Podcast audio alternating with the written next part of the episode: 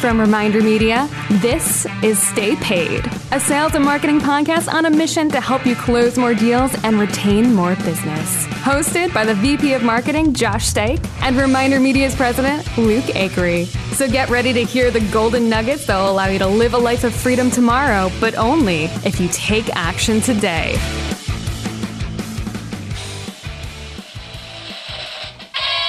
Happy New Year, Luke.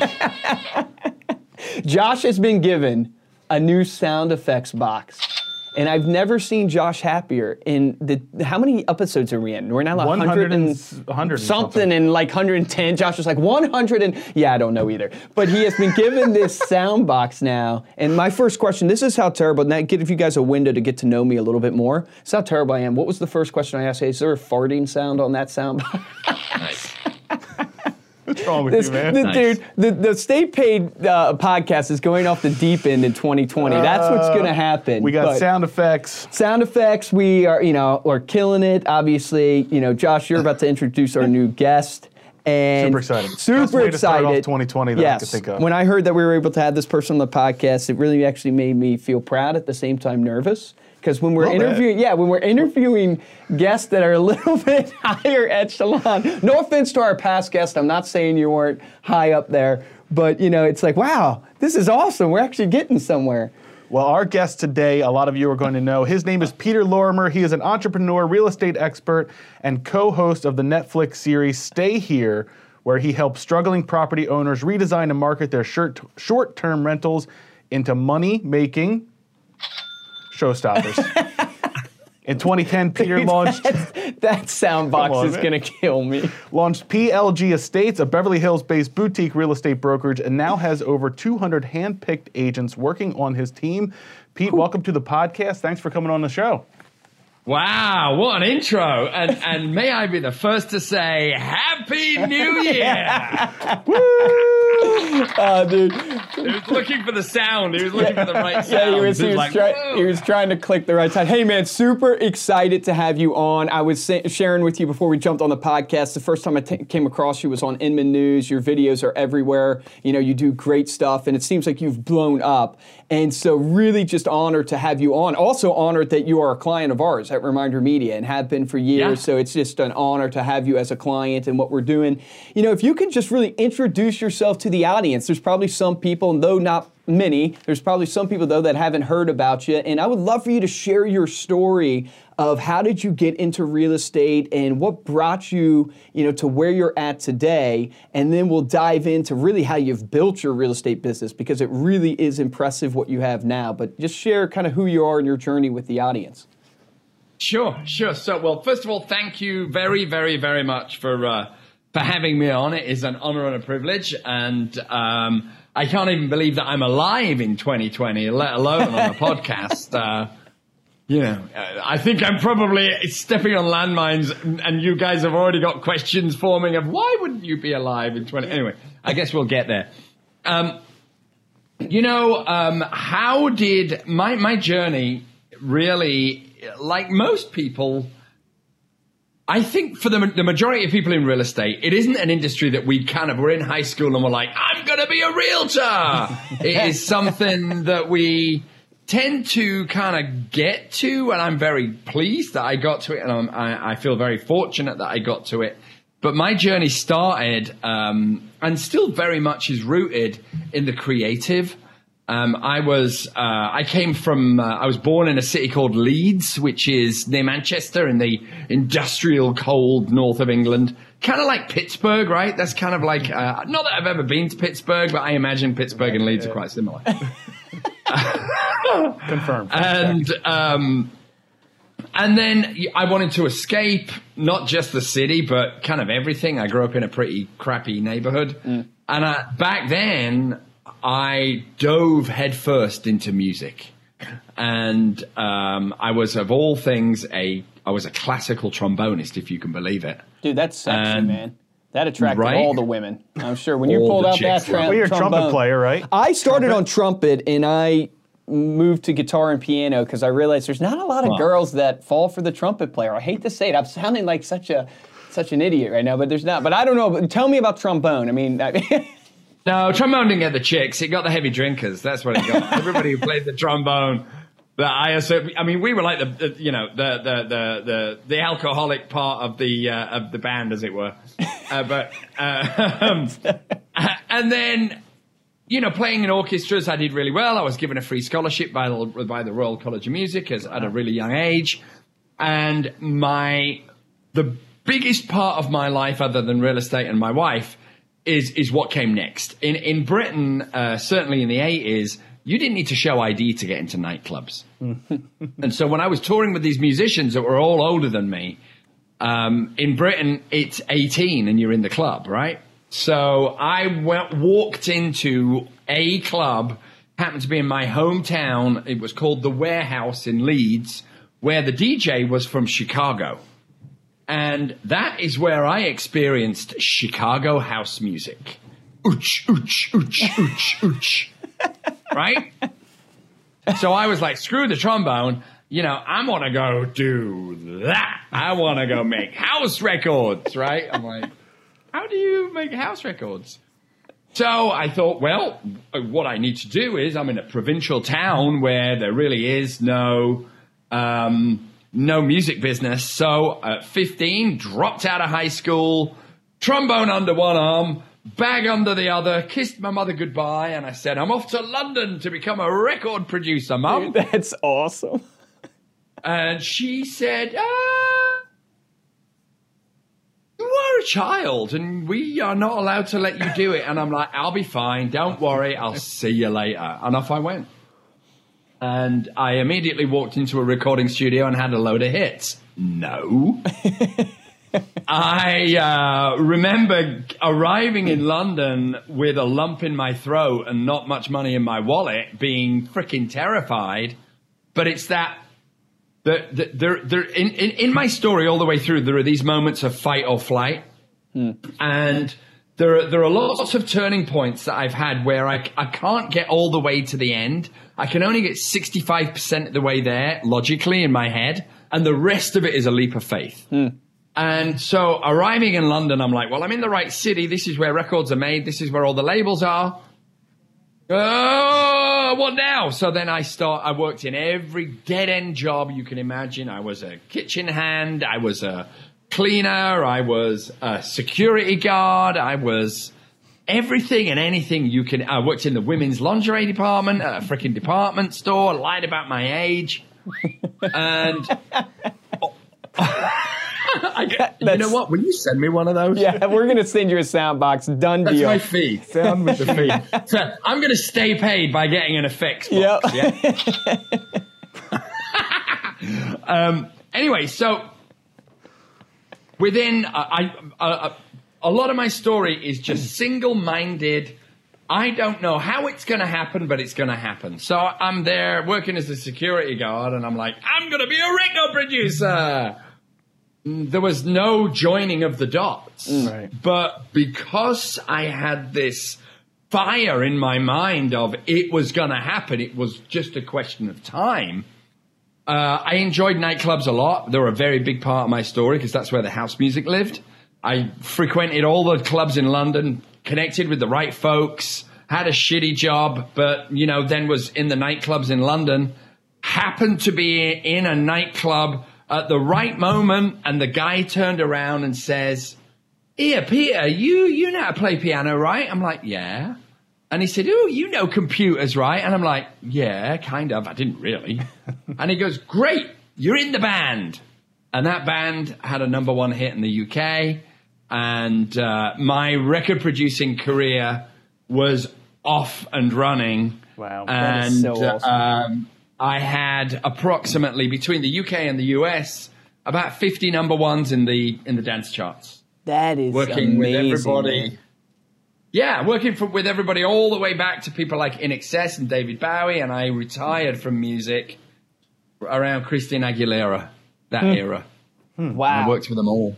You know, there's a. Uh, I think it was Richard Branson that said, uh, "When an opportunity presents itself, say, yes, yes and figure it out later." it out later." It's that same principle, man. It's just being in the right place, putting yourself out there. Life is about Ready, fire, aim. Yeah. Hashtag golden nugget. So was after that. After, so what led you from record producing to L.A. I think real estate investing, right? Is kind of your first foray Yeah. into real estate. I mean, let, okay, let's get into it. So, um, I remember working, I worked with George Michael in the UK, and his manager was a big LA dude, right? A very famous manager by the name of Michael Lippman, who was a lovely guy.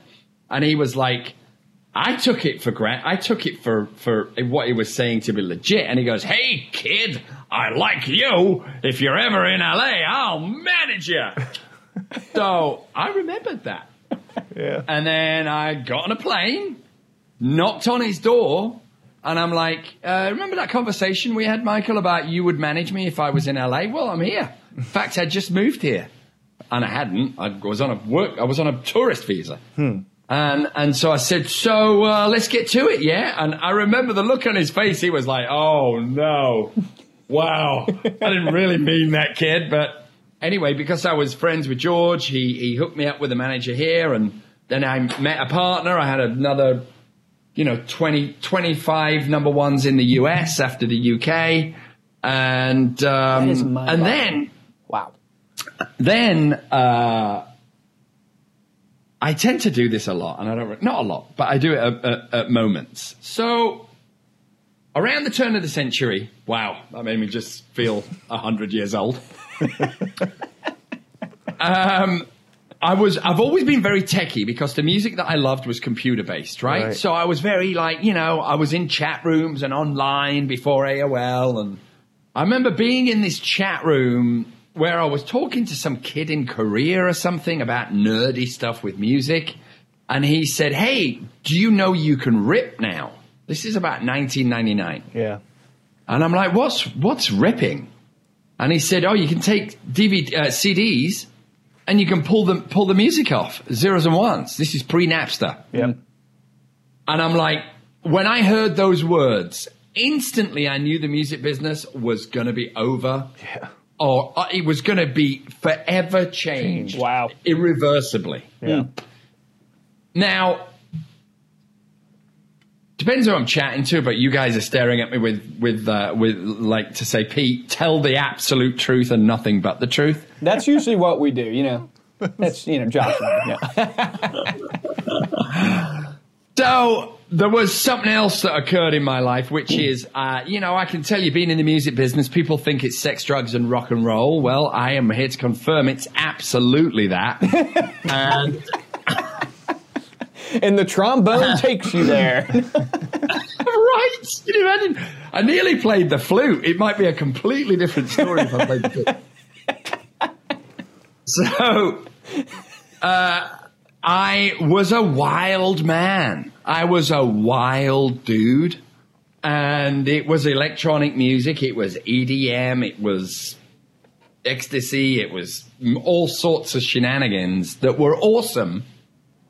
But then I reached a point in my life where I'm like, okay, I can't continue doing this. I'm either going to die or, you know, for a dude to be 40 years old in nightclubs behind, D, you know, DJing, it's, it's kind of time to grow up. Mm. And my, not that there's anything wrong with DJing in nightclubs at 40 for you listeners out there that might be doing that. We have a we have a bless you. pretty large demographic Who knows? There's probably some. for that for that. There will be some. I had to get out, right? I had to get out. And I was dating this psychotic, toxic demon from the UK. Tell us how you really feel. she was awful. I mean, she was awful. But she was a chick who had a uh, successful antiques business in the U- in in LA, and she folded that business and became a real estate agent. And she was toxic. And in her first year, she did pretty well.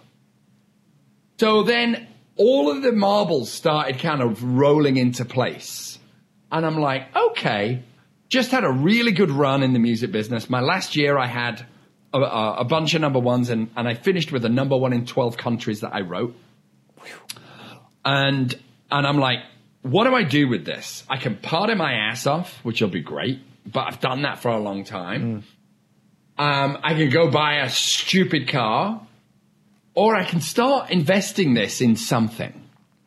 And then my brother, uh, who is also from Leeds, obviously moved to Australia 30 years ago. His house was quadruple what houses were in LA. My mum's house was double what houses were in LA. And at the time, New York was double what houses were in LA. And I'm like, hmm, this internet thing, that probably means that people are going to move to cities that they really want to be in so they can work. So I started loading up on property because I felt that Los Angeles was undervalued. And people said to me, How did you go take the leap? Well, it wasn't so much a leap. I knew that if I had a bunch of Benjamins in my- my back pocket for too long, I was going to blow them.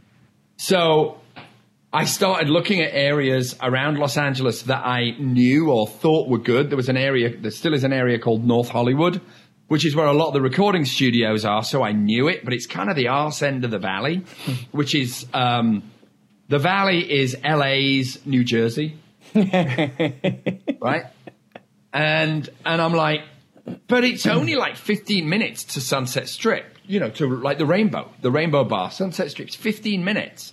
So I'm like, okay, this is kind of a no-brainer that people are going to start moving here because West Hollywood, which is the cool stuff, is all too expensive. So I started buying up places. My gamble paid off. I made a ton of money on it. And then downtown LA, which was always dormant my entire entire time here. I moved here in '93. I saw the the shoots of development going on there, and there was one, maybe two loft buildings. So I took all the money. I'm a big all or nothing guy. I took all the marbles. And my lovely wife, who I just met, I'm like, I'm taking all the money, I'm putting it in lofts, everything. and and then a weird phenomenon happened, which uh, is the people in my former life began to see that something had changed. And there is a phenomenon which was really unexpected for me, which was people that I worked with in the music business that knew, like, and trusted me there. Many of them were prepared to work with me in the real estate business because they still knew, liked, and trusted me. Hmm. Right. And so I had creatives coming out of the woodwork going, we don't really trust real estate agents. They're all slimy, but we know you and you seem to be doing okay. Can you advise us? So I started advising and then I'm like, shit, I might as well get my license. So I got my license and I remember being in my Keller Williams office. Tell me when to stop, fellas, by the way. No, man, you this is amazing. Keep going, yeah? Yeah. All right. Um, I was standing in my Keller Williams office in 2007, and I overheard uh, a really great agent by the name of I, I, I, maybe I shouldn't give his name, but he said to his friend, "I just sold my hairdresser his third investment property." And I'm like, oh, I, th- I thought maybe he's a big time Beverly Hills, you know, like, uh, trying to think, one of those famous guys, right? And he said, no, it's a local guy up the block here. And, and it, be- at this point, it began to not compute. And so I spoke to my manager and I said, if everybody's getting 100% mortgages, what's going to stop them walking away if there's any kind of like, if we, if there's another Iraq? Mm-hmm. And she looked at me with terror and she said, well, this that doesn't happen. This is America. We keep going up. You're not in Britain now. And I'm, as soon as I heard those words, you're not in Kansas now, Dorothy. uh, I was like, okay, something is wrong, and I couldn't put my finger on it, but I knew something was wrong because Wow. there were 105 percent mortgages. Who's not going to get those? So I spoke to my, my wife and I and I said we need to dump everything. So we dumped a lot of property. We didn't dump it all. We lost a couple of things in the, in the crash, but we got out of a whole gangload of it. That's amazing, man. That you saw that. That's amazing. Um, and then I said to Cindy, who is a massive part of the story, when 2008 and 9, we had a brand new baby in 2000. Practically the day the crash happened is when my daughter was born. um, And the whole internet thing and the whole being able to communicate in a non-traditional way just was, I, I was on fire with it. I couldn't get enough of it. It consumed my every thought. And then Twitter came out and then MySpace and, and then Facebook came out and I'm like, it was the holy grail to me. It was, there was nothing more clear than this was going to be the way to do business. And so once again, I said to Cindy, okay, take all the marbles, take them all. we pushed it all into Google. Hmm. Wow. And then we then, I saw a schematic from the same chat room that told me about ripping. Yeah. I saw a drawing of an iPhone, and I was on a BlackBerry. and they sent me a hand drawn picture of, of, a, of a BlackBerry, of, of an iPhone. And I called Cindy. I said, take 50% of everything and buy Apple. So we took 50% and then we bought Apple. Dude, you're a And then- freak. That is I'm not. It was a moment. Yeah. Yeah, but I'm Wow. not Gary. Yeah. I didn't make as much as Gary. um, and then, and then I loaded up on Netflix as well before Netflix. You know, the day it came out, I was like, "Yep, that's the future."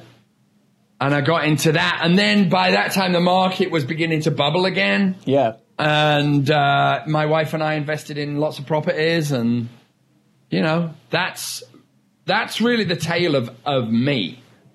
Now, why did I leave Keller Williams? Is always a question that's asked. Yeah. Because in 2000, I joined Keller Williams in 2005, and in two, as a new agent, and in 2010, I was the number one Keller Williams agent in in uh, LA County out of all the offices. Wow. And I had this burning desire because I was a record producer. I like being in the back room pulling the levers, right? That's kind of who I am. I really enjoy it. I like building things. And I remember, because I'm not driven by, I'm not really driven by money at all.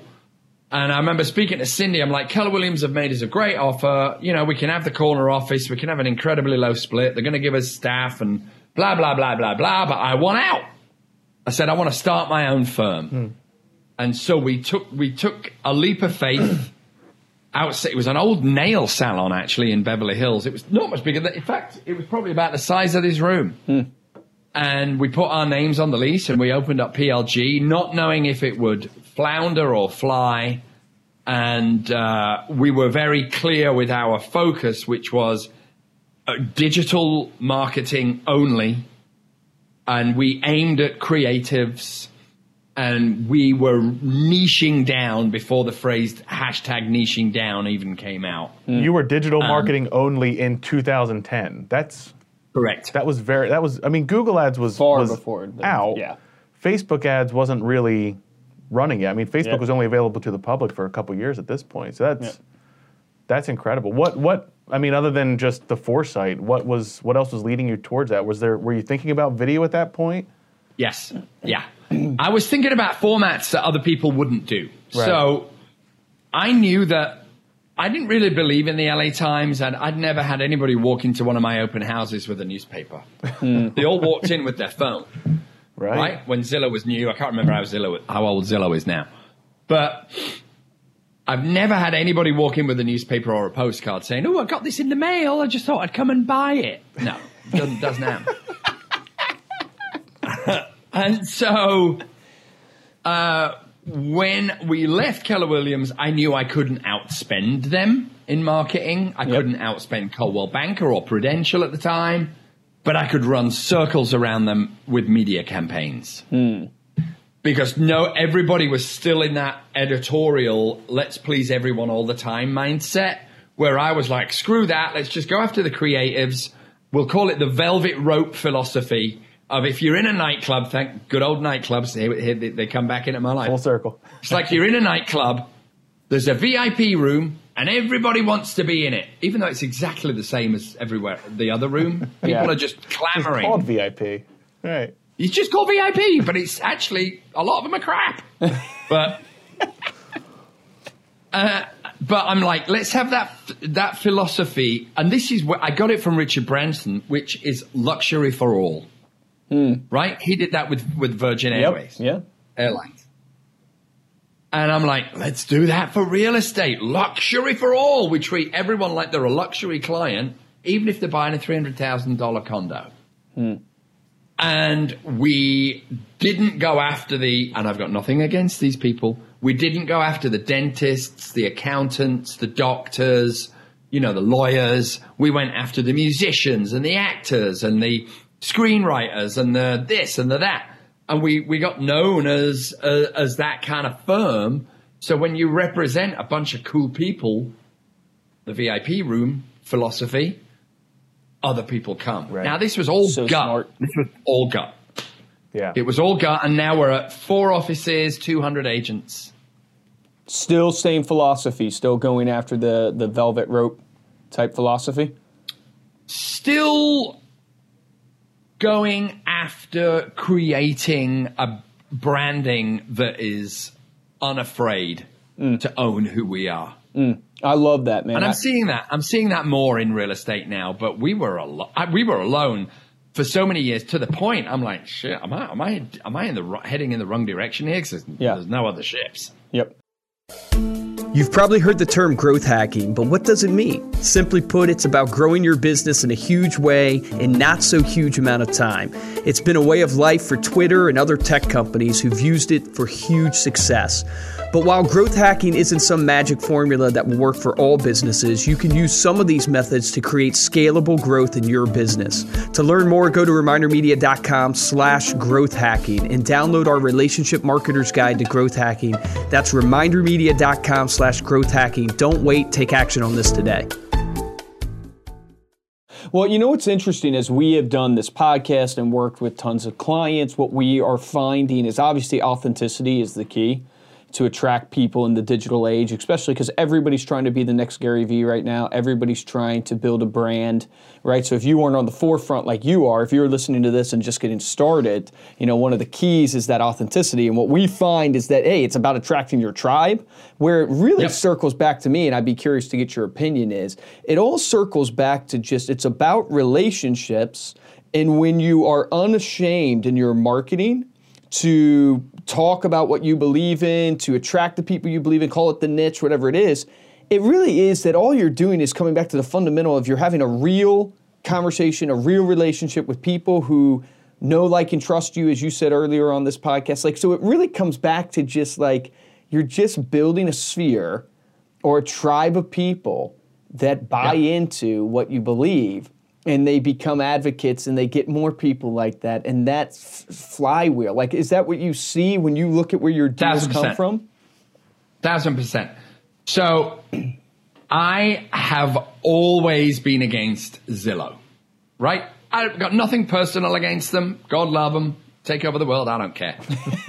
but as far as why am I going to? Because it's ours, right? It's it's. I don't want to get into IRR and our businessy terms, but I look at the most valuable commodity I have is time.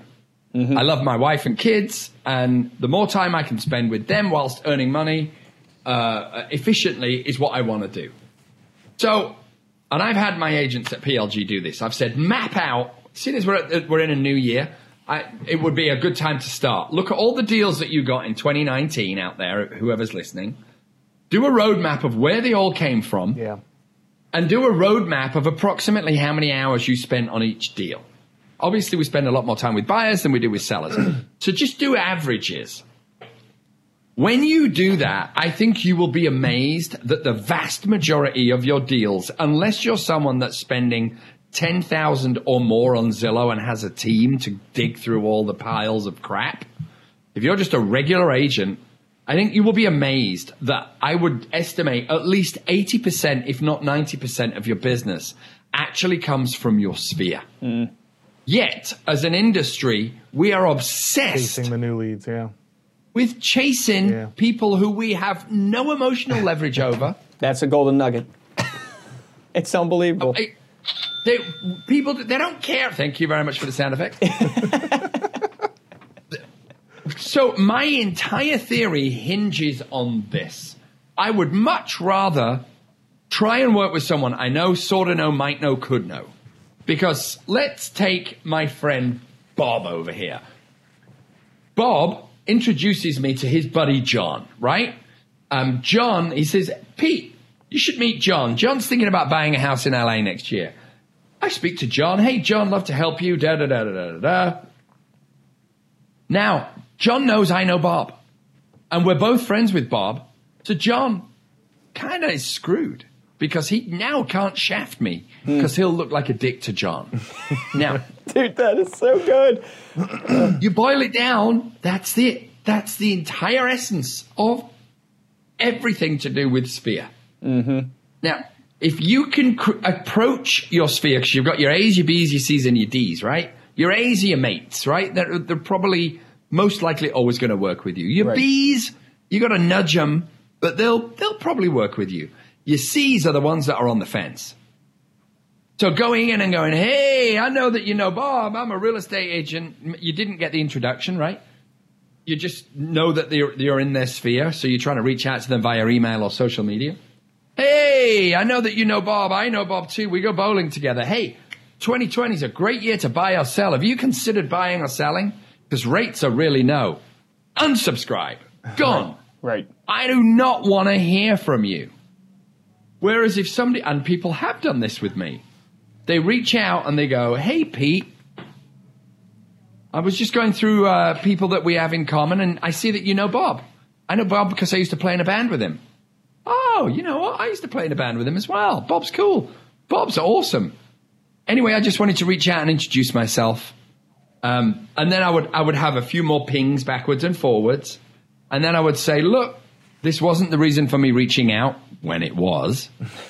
I would say, "Look, I didn't. This isn't the reason why I'm reaching out, but down the road." I, you know, I represented Bob in his transactions. You don't know me, but I'd really love the opportunity to try and earn your business. That's the key phrase. Mm. I'd love the opportunity to try and earn your business as that. opposed to, can I show you a house? Always give them an out. Yes. Always. Yes. I love that. And then go in for the kill. Don't forget that part. going for Don't the kill. forget to go nah, for the man, that that is so much it. It's unbelievable. It just is mind-boggling to me. It's like you say, we see this all the time. We've actually done a webinar on it uh, recently of just like we see the data from the National Association of Realtors clearly states when you look at all the transactions, they come from your sphere. It's like freaking 64% of all listings that happen in the United States 86. 86. I mean, good grief, it comes from your share. But when you look at where agents spend their time, energy, and money, it's totally away from their Strangers. sphere. It's really, Yeah. but I think it comes down to this in my mind. I think it's because we're an instant gratification people. And we're really in, in an industry where the average agent's making $42,000 a year. They're desperate for that deal. They're desperate for, you know, their next listing. And so they, they are chasing that lead because they, they think, I got to get a sale today, instead of realizing, hey, if you just just pause for a second and you spend that energy, time, and effort just building the relationships you have, nine times out of 10, you're going to get to that deal and that transaction so much faster. And it's just crazy to me as I look at the industry. I, I agree. So let's get deep. Let's get deep. All right. So the two words, the two words. Can you hear that? I didn't know you were going deep with your voice. I thought you meant, you know, Deep with philosophy. I nearly, nearly cracked a rude joke there, but you said keep it PG. yeah. Okay. Um, so the two words that I bang on about all the time, not just in real estate, but in every aspect of my life. One of them is a word that we use all the time, almost kind of like frivolously. And that word is fear. Now, fear comes in a thousand different disguises. When you boil it all down, the number one foe of success is ego. Now, I don't mean in the I'm the man. That's one side of ego. Ego is fear of failure, fear of rejection, fear of what other people think of you, fear of not being enough, fear of coming last, fear of being too fat, too thin, too old, too young, too tall, too short.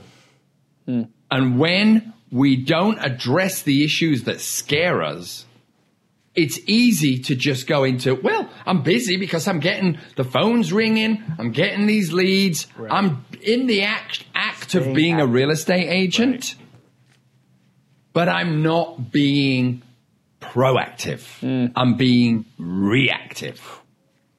Proactive is picking up the 50 pound phone in year one, calling everyone in your database and saying, Hey, Bob. How you doing, mate? How's the wife? How's the leg? How's the dog? Whatever it is. Just wanted to let you know I've had a change of careers.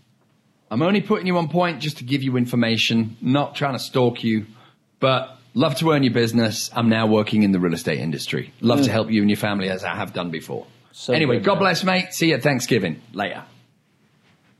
That's what I did over and over and over and over again. And a lot of people didn't want to work with me. Right. But when you are polite and of service and you put them first and the money last, Mm, that's a golden. and you nugget. are you are you you become bullet now don't get me wrong. I have paper thin self-esteem. I wake up in the morning with impo- i have imposter syndrome like an mf like you hmm. would not believe which is and i never shared this with you i got out of the music business because i was a maniac. I also got sober. Hmm. And that is why I got so. I, part of the reason why I drank did drugs is because of imposter syndrome. And imposter syndrome is this: you wake up in the morning, you look in the mirror, and you're like, "Well, I'll never be as good as this guy." They're all going to figure out that I'm kind of half-ass in this, and I'm going to get a tap on the shoulder, and they're going to ask me to leave. Mm. I wake up with that every single day. The difference is I just don't listen to it anymore. Mm. I used to. I don't anymore. But I did for a long time. And it lies and it's horrible.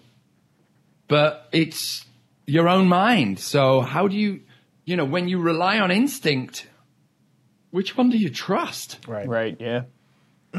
So So good. Yeah, no, I mean, thanks for sharing that. But the, like, how do you then? Because I know you're you, you have so many videos. I know like about four years ago or something, you really started getting into producing videos. So you're talking about the relationship and how everything's driven from that. So where does the where does like the video and the media piece come into it? And does every does every agent need to do that in order to be successful today? Do they need to be on social media? Do they need to be producing videos? What are your thoughts on that? So my evolution was I did it as a real estate agent, and that's really social media is why I was the number one guy. It isn't because I'm better than anyone else or cleverer. It was because I was relentless with social media. My social media evolved because I opened my own firm, so my social media became became geared more towards the real estate industry than than buyers and sellers. Hmm. But I'm going to give you my opinion. If I was if I was a brand new agent starting right now today, what would I do? Well, I wouldn't send postcards, and I wouldn't door knock, and I wouldn't cold call. I would rather drive a bus. Hmm. So, if your brokerage is, and don't you don't need to listen. You don't need to listen to me, listeners. I'm just some strange bloke with big glasses and an even stranger guy. accent. it's back to those hours spent, right? Door knocking to me is baffling. Baffling. Yeah. It's like I am going to wander the streets in the hope to find someone in that may want to sell their house when I knock on their door. How many hours is that? Is that going to take? I once calculated it probably takes 2,000 hours to get one sale, door mm. knocking.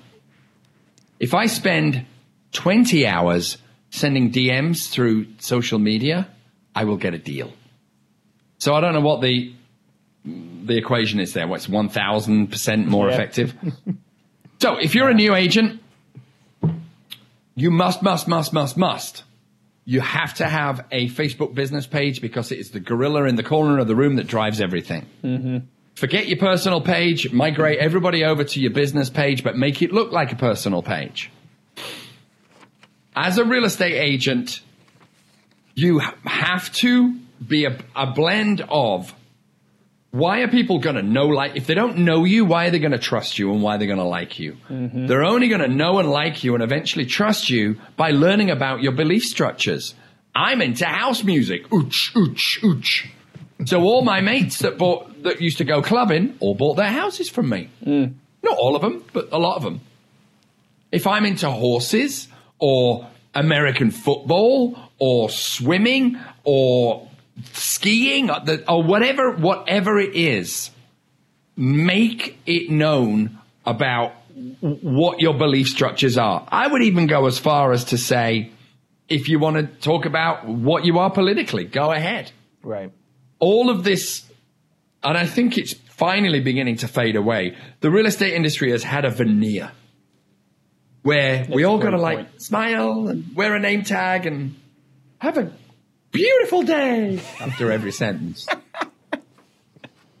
You know, make it a great day. That's it. Make it a great day. God, make me just shoot me now. and and I went the opposite way. And I talked to my clients like my mates.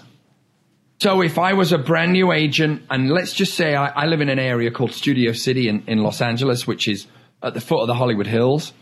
If I was a brand new agent and I didn't really know that many people, I would be out with a camera and I would be filming all the businesses in Studio City and I would be posting that online saying, here's my favorite new coffee shop. It's awesome because they've got this great new Nigerian coffee that you can only get here. Right, Bob? Seems to be a lot of Bobs today.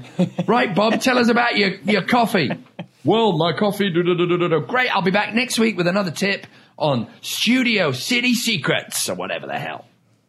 And then I would take that piece of content and I would pay for it to be advertised to 91604 and surrounding areas. That's so good. And I would give, give, give, give, give, give. Gary's got a book called Jab, Jab, Jab, Right Hook, as we all know. yep. Mine's Sniff, Sniff, Sniff, Sniff, Bite. Dude, you got to You check just- out the YouTube you- video. See the look he gave Yeah, after that book title. That was a little look over the glasses. So sniff, sniff, sniff, sniff, bite is a little bit more softly, softly, right? You sniff around folks, you give them stuff, you share. It's the same theory. You share, give, give, give, give, Yep. give, give, give, then ask Yep. for the right to earn, not to get, to earn. I love that. That's incredible. And then if I was an agent, I would sit every freaking open house I could get my hands on. And if there aren't open houses on a Sunday, you can sit them on a Saturday. And if there aren't open houses on a Saturday, I would sit them Monday, Tuesday, Wednesday, Thursday, Friday. I would do twilights every night of the week. I'd have my signs. I'd have 20 of them all over the neighborhood. And I would just get anyone and everyone that walks in. And if somebody wanted to go see a tool shed, a tool shed in Santa Barbara for $25,000, which is about an hour and a half drive from here, I'd be like, get in the car. And I'd drive them up. I'd buy them a latte. I'd buy them lunch. I'd buy them another latte. And then at the end of it, I'd drop them off and I'd say, I had a great day with you today. I hope you had a good day. Do you think we saw things that were good? yeah, some things were okay. Well, listen, I, and then here it comes. Then I would do the lean. Well, I hope I've earned your business. Lean, lean, lean, lean, lean. hand out, hand out, hand out. And I would stay and I'd look deep into their eyes and I would not go back. And sometimes it was weird. And I would just leave my hand out in front like this. And then they shook it and I'm like, glad to be working with you. Oh man, that Oh, is nice, so nice. good. that is so good. That was worth the whole I just podcast bought- right there. and, and what did it cost me? It cost me two lattes and a freaking $5 footlong. Yep. That's it. Yep. No, man, that is so good. And talk like the the the hashtag in there is you you talk to your clients like your mates. I mean, that is so good. You want to know marketing 101? That's it, man. Yeah. That is it. Hey, man, we want to honor your time. I could talk to you all day. I know you have a oh, hard Oh, shit, stop coming up here. Like, you are just unbelievable. No, it's okay. Let's go for a bit more. We can go for a bit more. Yeah, a bit more. Okay, go- so I- I can give you another 10 minutes. Okay, sweet. So I have a question for you because I'm a junkie for self development. Okay, and you are just the, your story is just unbelievable, man. It's just the faith you took at these different, the the foresight you had. And I'm wondering, like, I'm always like addicted to the top three things you need to do in your morning routine to be a millionaire, the top seven things you need to do to have a successful life. All that stuff, just that clickbait stuff grabs me. I know there's no magic formula out there. But I love asking the guest, what are the routines? What are the principles that you've applied in your life? Or as you look back, you go, these are the routines that has, have really driven success for me in my life. Mine's more of a mindset than it is a routine. So we're all, uh, well, similar age. I'm a bit older, I suppose. We're, we're kind of a similar age, right? Can we just pretend? Can yeah, we, we can pretend. For Absolutely. Let's go deep. let's go deep. So, we all played Donkey Kong, right? Yeah. Yes, I played Donkey Kong, yeah. We all played Donkey Kong, and I remember standing at the bottom of those ladders, looking up as the barrels clattered over my head, and looking up. Well, not literally, because it was a game, but I remember thinking, there is no way, no way I am ever going to get to level two. No hmm. way. No way. And so then you learn every little move, every little thing. You explore every little routine, every little kind of move until before you know it, you're on level 2, 5, 10, 20. In the real estate, in, in not just real estate, in business, whenever I have had an idea that I get that feeling, and we all have this feeling, wow, that's a great idea. I should, I should jump on that. Then what happens is we tend to kind of get other people's opinions and it gets diluted and it gets smashed. What I have made a career of is being so beat down thinking it will never work. Yet I keep trying. For example, learning how to edit. I edited all my own videos. And I still edit a lot of them now, especially my family ones. And I remember staring at that computer with freaking Final Cut open, thinking, oh my God. Like Donkey Kong. I'm never going to learn this. Why am I bothering? I'm spending hundreds of hours trying to figure this out. Why are you doing it, Pete? You're such a loser. Nobody wants to look at your stuff. You need to be prospecting. And you do need to prospect. but I knew in my gut that if I armed myself with the skill set of being able to tell stories, even little silly ones, through social media, I'm going to appeal to that side of people that are going to like me and trust me and want to know me if they don't. And I kind of bet everything on it. So my mindset is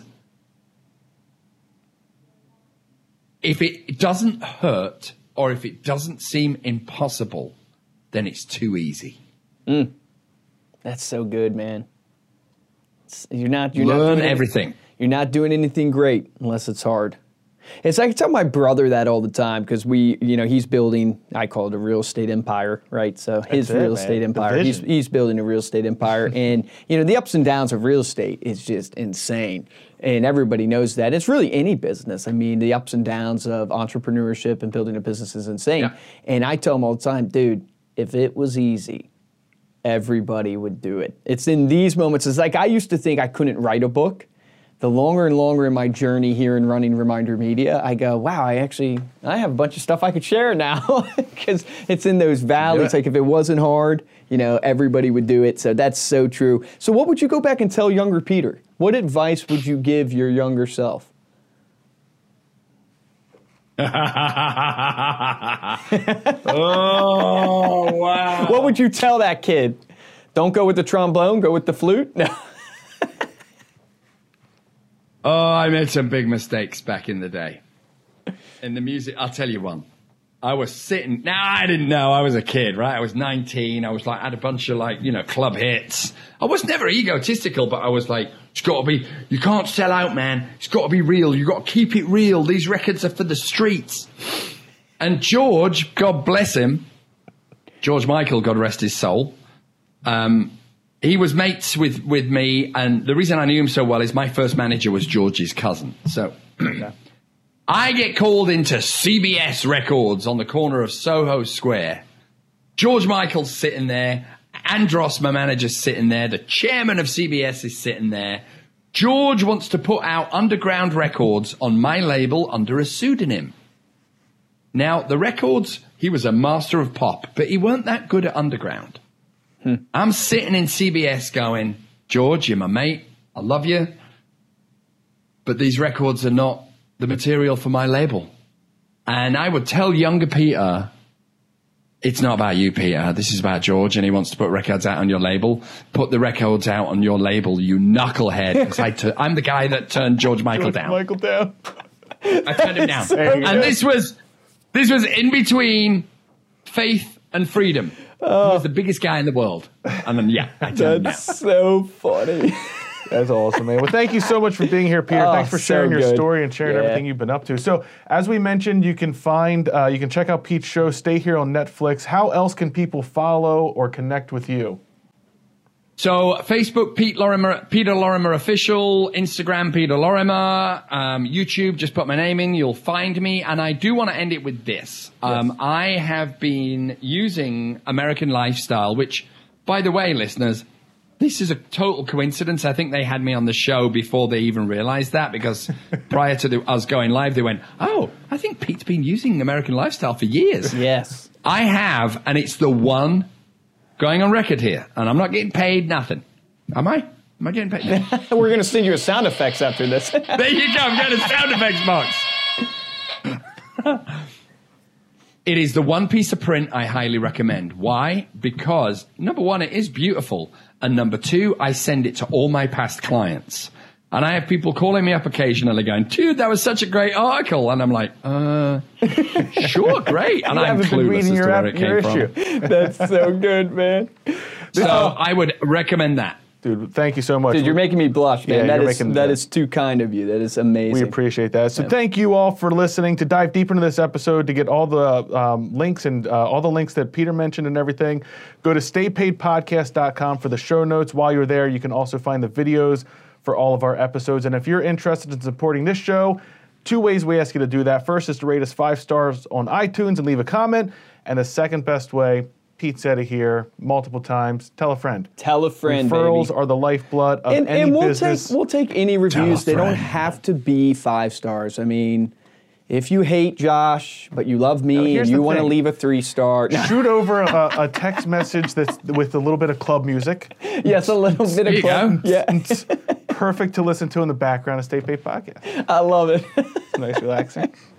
If you'd like to get hold of me or Luke, you can email us at podcast at remindermedia.com or find us on Instagram. We're at Stay Paid Podcast. For this episode of Stay Paid, I'm Joshua Stike. Guys, and I'm Luke Acree, and please, yeah, reach out to us. I mean, I'm having a lot more listeners reach out, and I'm trying to answer everybody's questions, and I really want to make sure we take, you know, our passion here. I was sharing with Peter before we started the podcast. Our passion for this is trying to take principles that you know we know in marketing are true things like the know like and trust and give you tangible actionable things that you can then implement in your business. And it's just been over the years of leading reminder media and working with different business owners it's been amazing that the number one failure we see is and Peter talks about this on the on this podcast it's just they they just don't take action and go back and listen to his story. And he was all in. He put all his marbles and he took action. He he had faith stepped out and took action. So many of us will listen to a podcast like this go mm, that's a good idea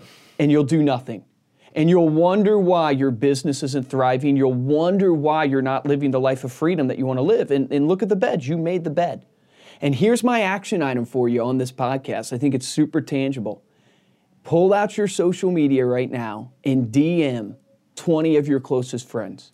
DM them. It's so simple. DM them, tell them you're thinking about them. Don't go in for the kill right away. Do the sniff, sniff, sniff, sniff, and then bite them.